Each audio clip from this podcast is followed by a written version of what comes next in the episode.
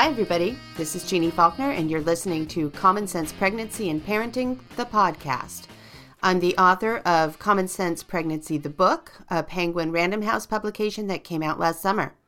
I started this podcast after I wrote the book because I knew that 250 something pages was only the tip of the iceberg in terms of the story of parenting, motherhood, fatherhood, feminism, healthcare.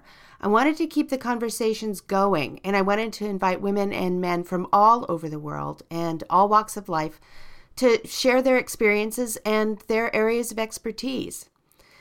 I wrote my book while looking th- at my life, my experience as a labor nurse and a writer and a mother and a woman in America.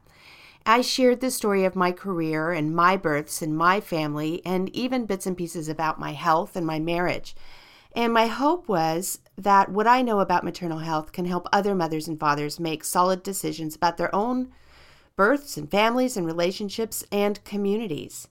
And every time I hear other parents' stories, I realize we all have stuff to share that can make this big job of ours, raising the next generation, a little easier or funnier or more joyful or maybe just a little less stressful.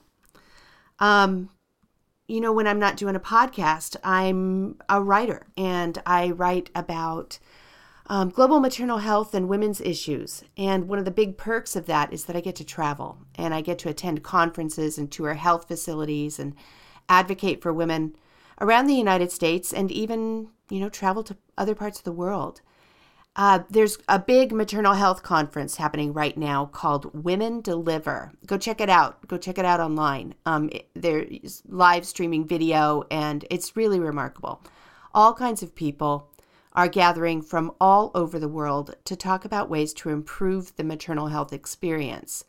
Um, it's being held in Copenhagen this year, and I'm 100% jealous that I'm not attending it. I was there at Women Deliver a few years ago when it was in Kuala Lumpur, Malaysia. And oh, it was awesome. It was a great group of people. And when I was there, I ran into friends I'd met in Peru when I was reporting for a magazine about um, CARE's work to reduce maternal mortality. And I met some new friends who are providing direct service to women and mothers. I met midwives from all over the world, doctors for look, looking for new ways to, you know, meet their patients and their population's needs. There were global leaders urging the world to do more to save mothers' lives and make their lives thrive. It was incredibly inspiring. While I was there, one of the women um, I met. She works at the World Bank in DC. She was a colleague of a friend I'd met in Peru. And since both of us were traveling, we decided to meet up for drinks our first night in Kuala Lumpur. And we hit it off immediately, and we've kept our conversation going whenever possible. When I'm in DC, I drop in and see her. And I got to see her last week when I attended CARE's National Conference. Um, and I was there to advocate on Capitol Hill uh, for some some of CARE's issues while I was there. So anyway, my friend and I got together once again. Um, her name is Jacqueline, and she has such insightful things to share about the experience of you know being a single parent about raising teen, a teenage boy um, about being from another culture and looking at pregnancy and parenting from an outside the us perspective and about raising a black boy in America. So I invited Jacqueline to join us on the line.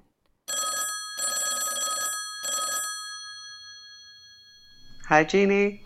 Hey, Jacqueline, how are you? I'm well, I'm well, except for the rain in DC. You've got my weather. you can have it back. No, thank you. I've got a little sunny patch in the afternoon right now. And, you know, it seems like most of my podcasts, I end up starting off asking people about the weather because our weather sucks all the time until we get to June. And then it starts getting to be glorious. And then I can just revel in it. Well, you guys are going to have hot, sweaty, muggy DC. I'm going to have beautiful Oregon. right now, I would take hot, sweaty, muggy DC. I'm so sick of the rain. How long's it been going on? Um, we had yesterday off. We had sunshine yesterday, and we're in for rain for the rest of the week. Yeah, There you go. Sorry. Yeah. well, Jacqueline, the first thing I want to do is I want our listeners to know who you are and what you do. So I'm going to leave that bio explaining to you. Okay, so I'm an aspiring multimedia journalist, um, but my real job is in development communications, so telling results stories for maternal and child health projects. Um, I'm also a mom, so a very topical job that I have, um, which makes me realize how lucky I am to have had my child in a country where healthcare was available, affordable, and accessible to me because um, many of the women in the stories that I tell for work don't have that luxury.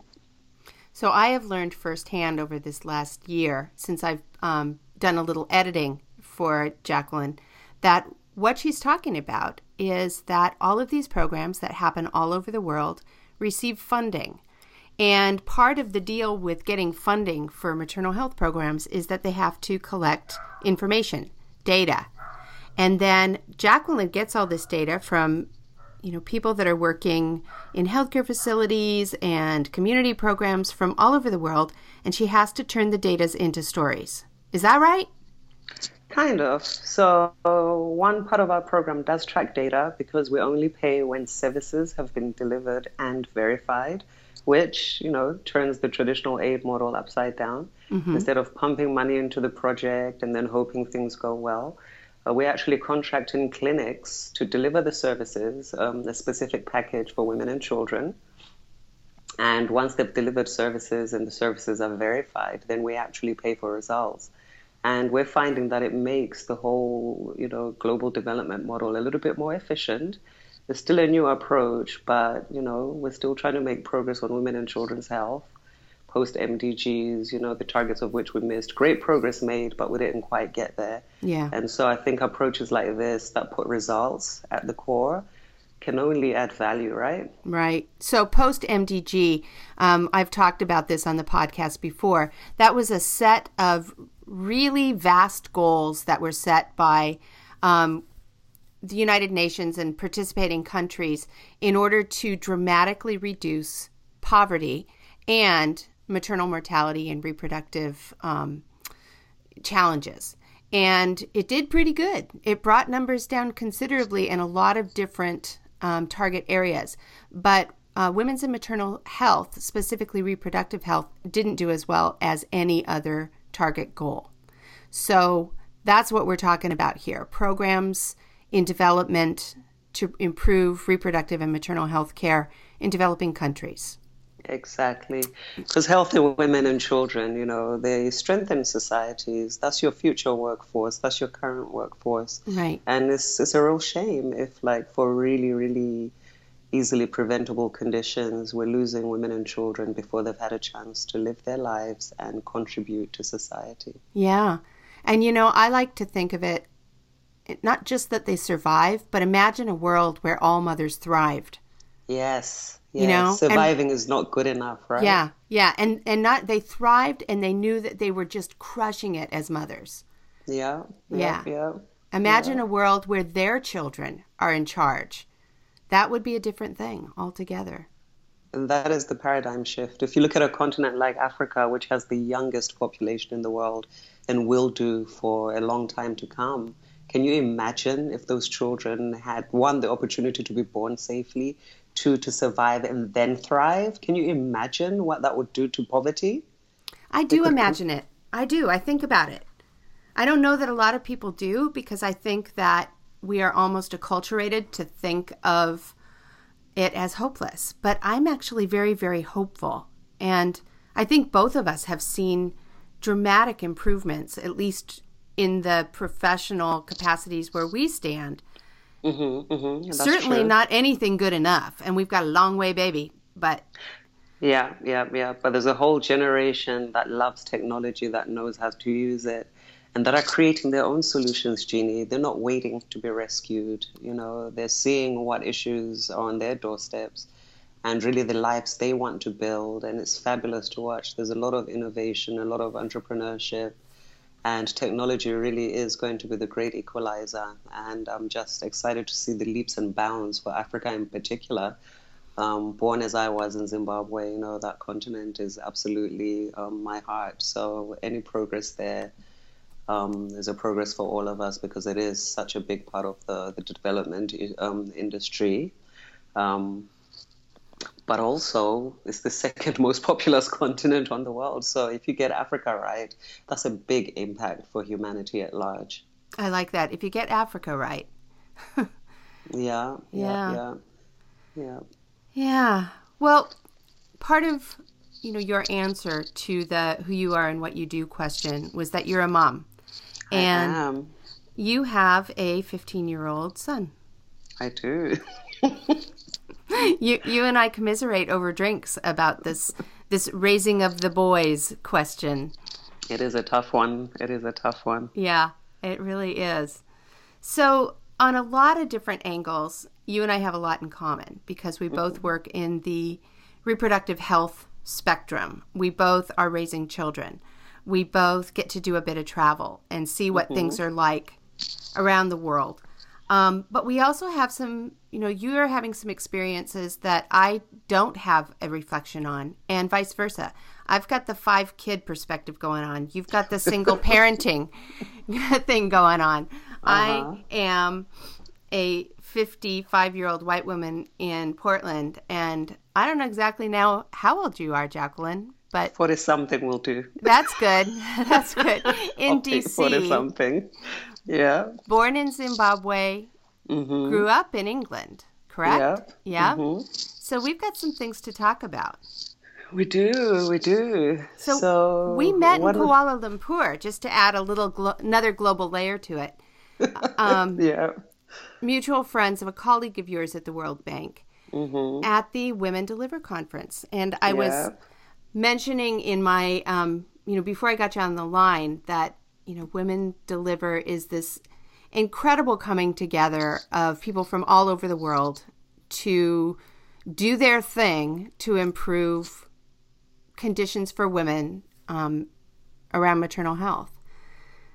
What do you think about it? What did you know that I really enjoyed? I really enjoyed that conference. Um, what did you think about it when you went three um, years ago? I, I loved it um, because it was such a celebration of women and work that we're already doing, work that we could be doing, um, and the organizations that support that whole cause. You know, um, if we're not tapping into the talents and energy and education and knowledge of women, we're leaving half of the world's best asset untapped. Mm-hmm. So I love Women Deliver because it does um, because every three years it shines a spotlight on on women. Mm-hmm. Um, so the issues that need to be addressed, um, gender equity, um, education, maternal and child health, as we work in, and so many other areas and sectors where women are not quite either getting a fair go to show what they can do, um, but also areas where they need a helping hand. Um, and then, of course, seeing them as leaders, seeing them on these panels. You know, there's a big issue which I'm totally behind about getting rid of all male panels in the development space. So, women deliver. Finding women on panels is almost the norm, and that's something to celebrate. And it really is an example for, for other panels on any topic, regardless of whether it's development context or corporate context. Women have something to say, they have experiences to share. And um, I love that Women Deliver gives us this whole platform dedicated to hearing those voices yeah. and hearing those stories. So it there's, you know, Melinda Gates spoke that year, Chelsea Clinton spoke that year. So there's there's the big global leaders, but then there are also mm-hmm. the um, the smaller leaders and the direct service providers, and and um, you know that is where I went to a side panel discussion about um, anti-shock garments. Mm-hmm. Designed, you know, it's like a, it looks like a big wetsuit. And you, when a woman is hemorrhaging, you wrap her in this thing and pump it up, and it squeezes the body to keep blood in the blood vessels instead of letting her bleed out while she is rushed from, you know, her small village or her small home to the closest health care facility. And, you know, I just, I loved actually, I've, I'd heard about it. Uh huh. Um, but it was an opportunity to really see it, how it works and how it could work and hear about the statistics and the lives saved. And that was really, I really loved seeing that. And then I also met Dr. Laura Stachel. Stachel. Um, she's mm-hmm. the obstetrician from Northern California who developed um, We Care Solar. Oh, and wow. Uh-huh. She, what do they do? Well, they, she and her um, husband, co-partner, developed this solar suitcase where it's solar panels and basic solar devices and the installation in a carry-on suitcase. And wow. she, yeah, they, you know, used the technology that they could bank on in solar power business in the Bay Area in California and designed these things that can be carried onto suitcases and delivered to hospitals in developing countries that are operating off the grid.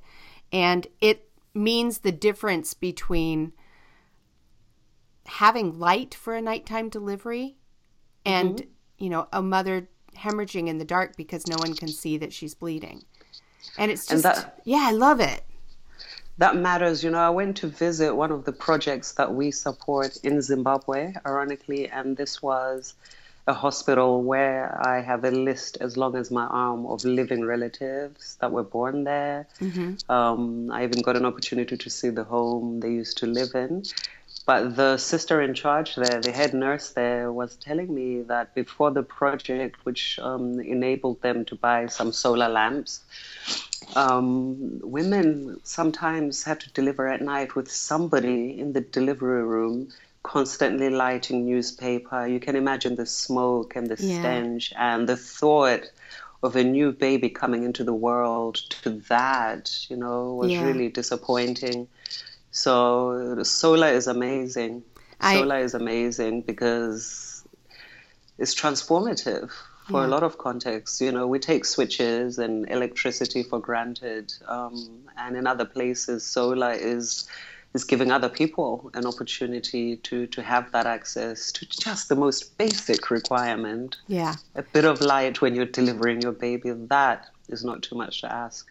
And in addition to providing the equipment, they mm-hmm. provide mm-hmm. training so that when the equipment inevitably breaks down, there is a skilled technician in the community who knows how to fix it. You know, you, you hear so often stories about products and you know equipment that is delivered to a hospital in a rural village, um, but nobody there knows how to operate it or how to put it together or you know, when the power goes out, they don't know how to repair the wires, those kinds of things. And so it's another big shift that we're hearing a lot more about is don't just show up with the equipment, you have to provide the training so that it's sustainable. Well, before you even get to that stage, Gina, you're raising like a really good point. It's that whole um, international level making assumptions mm-hmm. on what makes sense on the ground. Mm-hmm. Um, you know, it's about asking questions first and really establishing, um, in partnership with the community you're trying to support or help, mm-hmm. you know, what makes sense in their context. You know, just because a nice lamp that plugs into a wall works for me in Arlington, Virginia. right. You know, if you give it to me when I'm in in in you know in a different context um, where maybe even the plugs or the powerpoints are a different shape you know with all the best will in the world your lamp is not going to help me. So you're you're raising another really really important shift I think that's that I'm seeing more of in development which is bothering to understand the context and and really asking what people need and what makes sense instead of imposing what you think is best for them. So there are a lot of um, positive new directions um, that I'm seeing a lot of, and and you know I definitely appreciate the way our industry is going. I remember um, I was visiting in a clinic in um, a very remote part of Haiti, and as they were showing us around the hospital grounds. There was a great big, like, shipping container, big metal shipping container that took up almost an entire side yard. It was a big thing. And I asked what that was. And um, the person giving the tour said that somebody had shipped it over from, I think, the United States after the earthquake, and it had been filled with supplies. Uh huh. But that had been five years before, and nobody knew how to get rid of the shipping container. you know? So it was just left there. Yeah, yeah. They they had you know some ideas that maybe they could use that bit of property at some point, but there was no. Whoever got the stuff there left the container and took up a you know it's that kind a of lot of space. yeah yeah and they couldn't they didn't have any way to truck it back down the mountain No. yeah no. But having said that, last Christmas I was in South Africa, downtown Johannesburg, and there's actually, um, I guess the nearest equivalent in the US would be a slip mall, but it's actually called the containers. And you have different stores that have used old shipping containers, customized them, and actually turned them into stores. Well, that's so that's brilliant. something they could consider doing in Haiti, making it a little yeah maybe so maybe so a little store. If it's Yeah. stuck there, they may as well put it to good use, right? Yeah, I'm sure that eventually they would. At the time, the person that was giving us the tour seemed kind of annoyed by it. Like, Yeah, you know, we could have put a playground there, or we could have planted a garden there, but I don't know. Who knows? Yeah. yeah, yeah. Yeah. It'll be interesting to know or hear what's happened since. Yeah, yeah, definitely. Yeah, yeah. So, let's talk about single parenthood. That is something that I know nothing about. Well, I, always feel like um, the term single parenthood is somewhat misleading, right? Tell me why. Um, because nobody raises a child by themselves, True, is the bottom line. true. It absolutely takes a village, and even the loneliest person in the world will have a village, whether it's the school community or the sports team, um, the parents of your child's friends, you know. So I always find it um, an inaccurate description, I think, of what it means. What's a better way to describe it? I don't know. I don't know. And I don't know that we have to describe it in any way other than parenting, right? I think, though, that maybe it isn't an entirely different thing, but Yeah. I think it's different because you don't have anybody to, you know, on a daily basis to pass off to. That that can actually be That can be a bonus. it, it can be a bit of a bonus, right? Because the values, you know, are going to be consistent with mine, right? So true. So there are things that I don't have to negotiate. That's a good point. Yeah, there are things that I don't have to negotiate um, that um, parents that are a couple maybe would. hmm Um, so I think, like anything, it has pros and it has cons. Mhm. Um, I think it's a con when you're doing the worrying by yourself. Yeah, I bet. Um, and so I think in that sense, it does help to have somebody to, to worry with and to split the burden with. Um, but for the most part, um, I think it works quite nicely as long as you have a good family, you know, good community, solid friends, and support for yourself. Um, especially when they hit 15 and, you know, home feels like a war zone oh, 90% of the time. oh, do and then I know it? fest for the other 10%. Yeah. Oh, do I know it? You know, I'm Yeah. thinking about, you know, I don't know exactly. How, I, I'm sure I could do it because all the things that you think you can't really do and look really, really hard from the other side, yeah, you can Yeah. probably actually do it. But I'm thinking about all of the times where one kid or another is just. I, they're just unfathomable to me. They're doing something that I don't get. I can't stop. I don't know what to do. And I need to pass that kid off to my husband before I do something that's going to go down in the history books. And I mean, I know you get to that point, right? Tell me I right. get to that point, but I have I have foils, right? I have I have um, family members. I have a brother, for example, hmm um, who is a nice proxy for. I'm handing this over to you. Yeah, you fix it. fix yeah, it. and he, for the most part, can play the good guy, right? Because we we can both go to him and tell our side of the story and be complaining, and he's on my side and he's on his nephew's side. Um,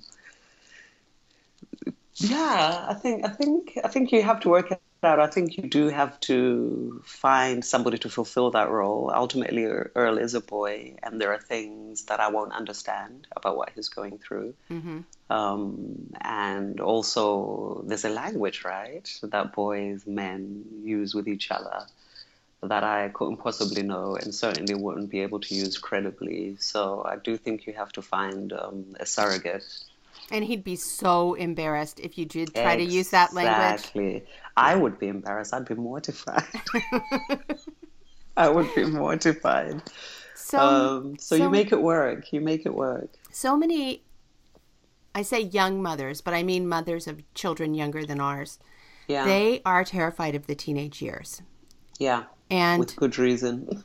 you know, with good reason, but maybe not as much reason as we are afraid for. You know, I've I've got um, four of my kids past the teenage years, and mm-hmm. one who is a nice solid 16, which in some people's minds is, you know, that that's just like the seventh ring of hell, the idea of having a 16 year old daughter.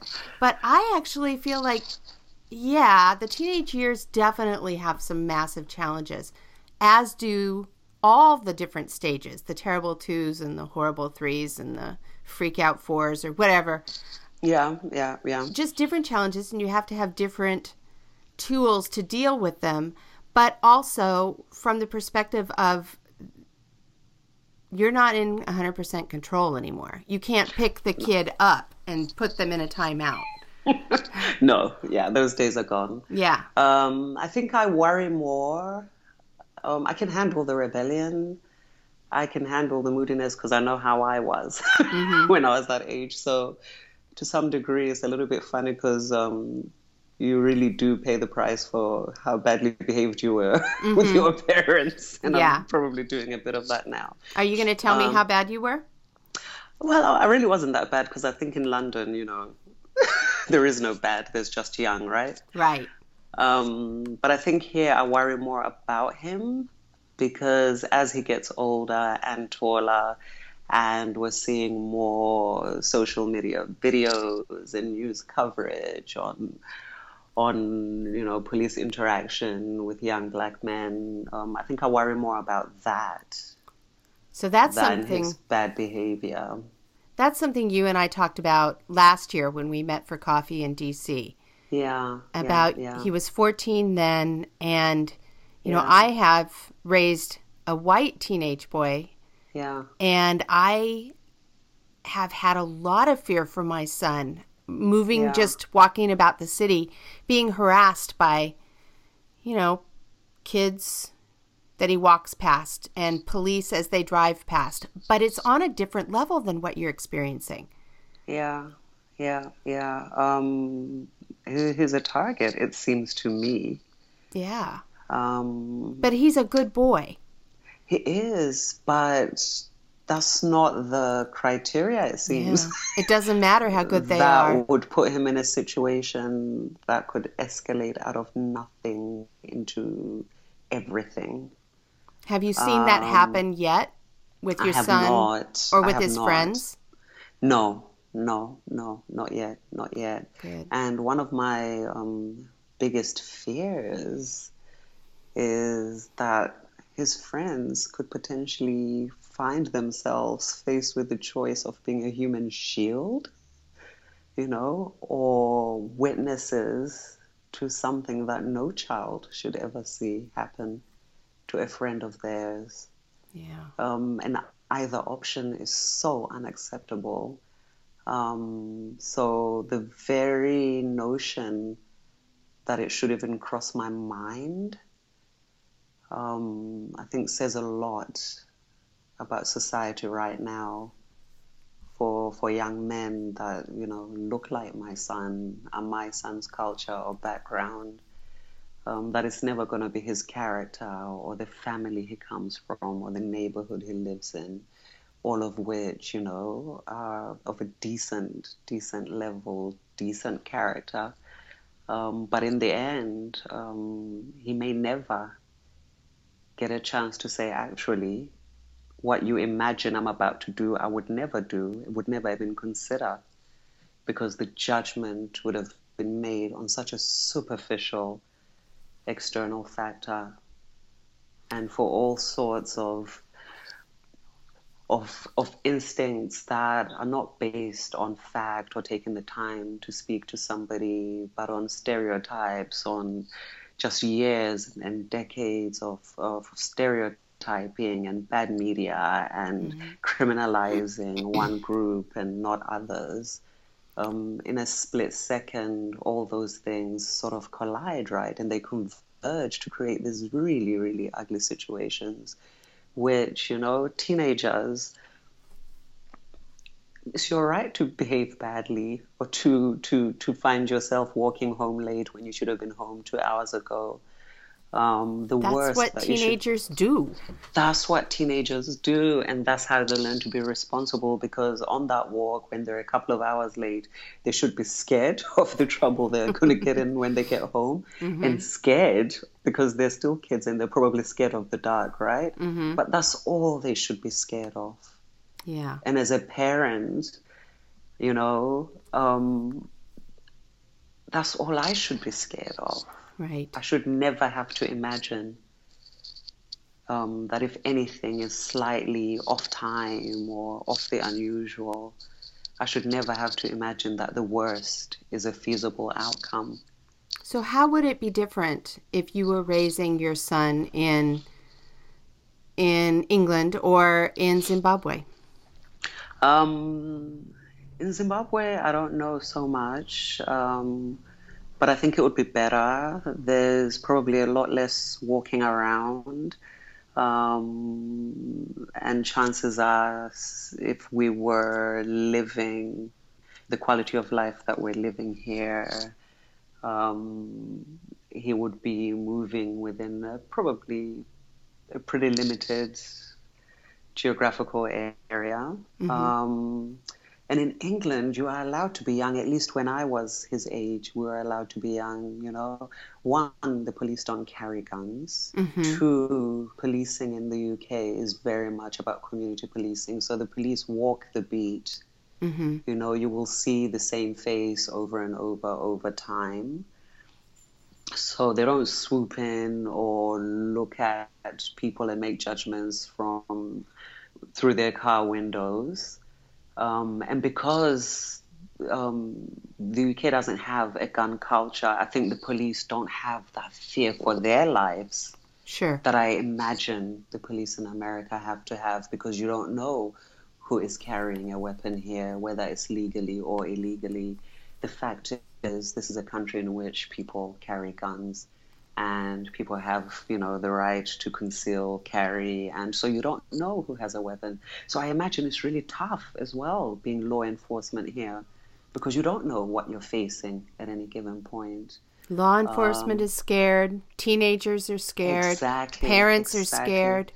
Exactly. We're all just and so fear yeah we're know, swimming in it. Fear is so damaging right? Because it makes us all hypersensitive. It makes us all overreact. It makes us all jump to conclusions. And so, situations that could be negotiated um, or handled without having to pull a trigger just escalate. And it escalates quickly because if I have to choose my life or yours, you know, how many of us are going to choose the other person's life? Not many. Not many. You know, the human instinct is to protect yourself, is to survive, right? Right. And so the gun culture, I think, creates just a really messy situation in which everybody is, wants to be sure they're the ones that survive the encounter. And I don't know that you have, you know, I don't know that it's that intense in the UK setting. Hmm. Hmm. Um, because the police are trained to police in the community um, but also they're trained to to subdue suspects. You know, mano a mano, so to speak. You know, yeah. they can use a truncheon. They can. I don't know how they're trained, but the, you know, pulling a trigger is not an option available to them. Yeah, yeah. So you either negotiate or you know how to overpower in a way that still leaves the other person alive but yeah. handcuffed. You know, we started this podcast. Imagine what w- life would be like and, yeah. you know, I imagine in America where our kids were safe to be teenagers, regardless. Safe to be teenagers. Yeah. Yeah. yeah. I mean, in, yeah. you know, there's no sugarcoating it. Teenagers can do some incredibly stupid stunts, but they also do some of the most passionate and inspiring and motivating things. They're just so, you know, they still have, so, it's all about potential for them and they grow up to change the world. Yes, if they can they live do. long enough, they actually do grow up and they change the world. Yeah, yeah, you know. I know it. Um, Yeah. So yeah, it's a tough one. It's a tough one. America definitely is the land of opportunity, you know. But we moved here when Earl was five, so this was never an issue for me. Um, Mm-hmm. But also, I hadn't seen this side of American life, you know, until it becomes news literally every couple of months. Yeah. Every couple of months. Every couple of months. And so it And those are just the a bit. cases that are on the news. Those are just the cases that are on the news. Um, and I've, I've wondered as well if maybe it feels like it's a lot because through social media and the 24 hour news cycle, now you hear about it on everybody's doorstep. Mm-hmm. And I'm imagining, you know, 10, 15 years ago, you would literally only hear about it if it was on your doorstep Right. on local news, you know, but cable news and that whole trying to feed the 24 hour news monster also over communicates. So you know about it, whether it's happening on your doorstep, next door, the next state. Mm-hmm. You know, it's, it's, it's too much. It's too It much. is. But I also don't want to be a person that shies away from watching the news. You know, that's not healthy either. Yeah. Um, but it can get a bit depressing. Well, that's another element of, of raising teenagers or just raising children in this day and age is the electronic and technical and social media component. And Yeah. where all of us, none of us, are experts in this. Yeah. You know, when our kids, when the kids who are being, who are growing up with the technology that they have today, when their parents, they're going to be the ones that are going to say, okay, well, this part was great. That part needs restriction. I think we're all just flying blind. I think we are, and I hope we regress actually when it comes to technology. I do too. I'm overwhelmed at work, at home, Yeah. communicating with a teenager. There's too much, too much choice, too many gadgets, So much too many messages from different places. It- Yeah. Drives me nuts, to be honest. Yeah, yeah. And if it drives us nuts and we're grown ass women with the capability of shutting things down, imagine what it's doing to our teenagers. Who don't want to miss a thing, Not a thing. not a Yeah. message, Fear of missing not out. a Snapchat. Yeah, yeah. Yeah, FOMO. FOMO. Yeah, Yeah. Yeah, Well, I get FOMO when I think about getting off Facebook. I can't quite, I know, I know. And yet it's such a time suck. yeah, I can't quite bring myself to switch off just yet. I have heard tales that life is better on the other side of Facebook. Really? I've heard tales. Who is this person that has dared to cross? Oh, you know, most of them are pretty young. They're in their, you know, early 20s. And they, I know a couple of women who are my age or older who just said, you know what, it made me anxious. It made me feel Yeah. anxious. But I know a lot of, of, you know, young adults who said, I realized that I really could be living my entire life online. My the work that I do is all computer oriented. The socializing I do was all computer oriented. Even dating is computer oriented. Yeah, I haven't put my hands on a real thing in months. And so they there are a lot of kids who are just eschewing social media or maybe one or two outlets just as a Yeah. way of taming it. And when they do that, they open up huge swashes swaths of time to do to Other have things, experiences. to live. Yeah. Yeah. to live their lives. I have to say though, like um, the young people, you know, they can still go to happy hour and go out and have a lot of in real life Yeah. experiences. But I've been there and done that, Jeannie. I don't want to be in a bar at happy hour. I don't want to be walking around town at 11 p.m. You know, so Yeah. just maybe the So maybe virtual that's- living. Yeah, yeah. Yeah. It's not such a bad deal. Yeah. I can have all the fun from the comfort of my couch. there is that. There is that. Jacqueline, you and I have been talking for quite a bit, and I want to ask you the last question that I ask everybody who comes on the show. Mm-hmm. You ready? Mm-hmm. Where are you in your life as a mom? I think now I'm really beginning to learn how to parent. I think it's easy when you're changing diapers and you can set the bedtime and you can get them up and you can get them dressed and you can get them to where they need to be. I think you really start to parent when you have to negotiate boundaries, when you have to when you have to to deal with somebody with their own opinion, with their own idea of what they want to do with their time and how they want to do it. Um, the biggest challenge at the moment is wanting to watch this person grow, but at the same time, accepting that that means letting go Mm-hmm. of some of my ideas of what makes sense at 15. You know, what an appropriate curfew is for him, um, how long he should go or be out there without communicating and letting me know where he is and with who. Um, so he's starting to build a life. Um, and a life that I don't know every single detail of and a life that I can't schedule in my calendar for my convenience. Yeah. Um, Yeah, they so get I- mighty inconvenient, those teenagers, don't they? so inconvenient.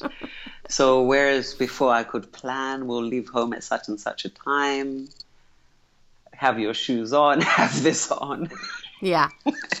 that can become strangely complicated at this age. Uh huh. Because if they decide, actually, I don't want to go, Yeah.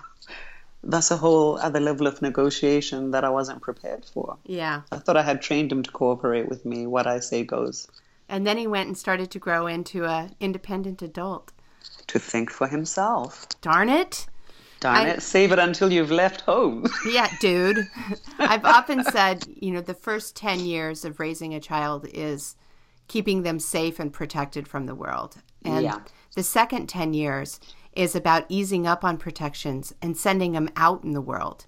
And the whole Sending them out. Yeah, and the whole goal is that you raise your kids to the point where you're out of the best job of your life. Yeah, yeah, yeah, yeah. I think that's the realization I'm coming to that I am essentially doing myself out of a job. Yeah. Um, and that in fact my job was to do exactly that prepare him to step out with confidence, to make smart decisions, to know how to find his way home. Mm-hmm. Um, even if he takes a left turn when he should have taken a right turn. Um, Either literally or metaphorically. mostly metaphorically.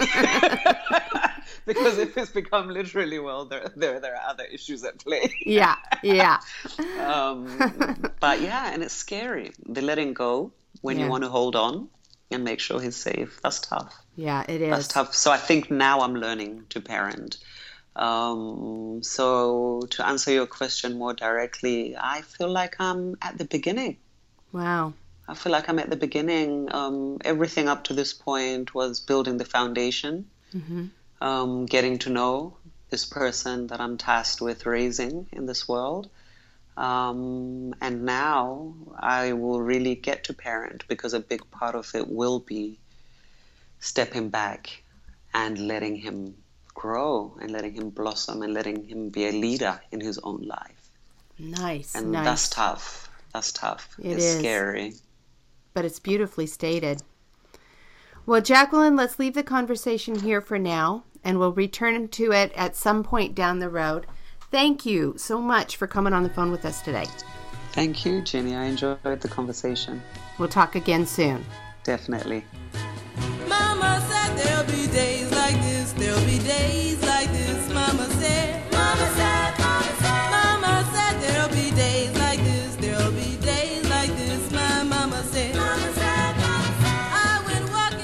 guest was Jacqueline Sibanda. You can learn more about her work at jacquelinesibanda.com. Uh, that is S I B A N D A. You can find my book, Common Sense Pregnancy, everywhere books are sold, and you can email me at jean at jeannefaulkner.com. I'm on Twitter too, at Jeanne Faulkner. This podcast is produced by Alex Ward at Sounds Like Pictures Studios in Portland, Oregon. Thank you all for listening, for sharing this podcast, for subscribing, and for helping us to keep this conversation going. We'll talk again next week.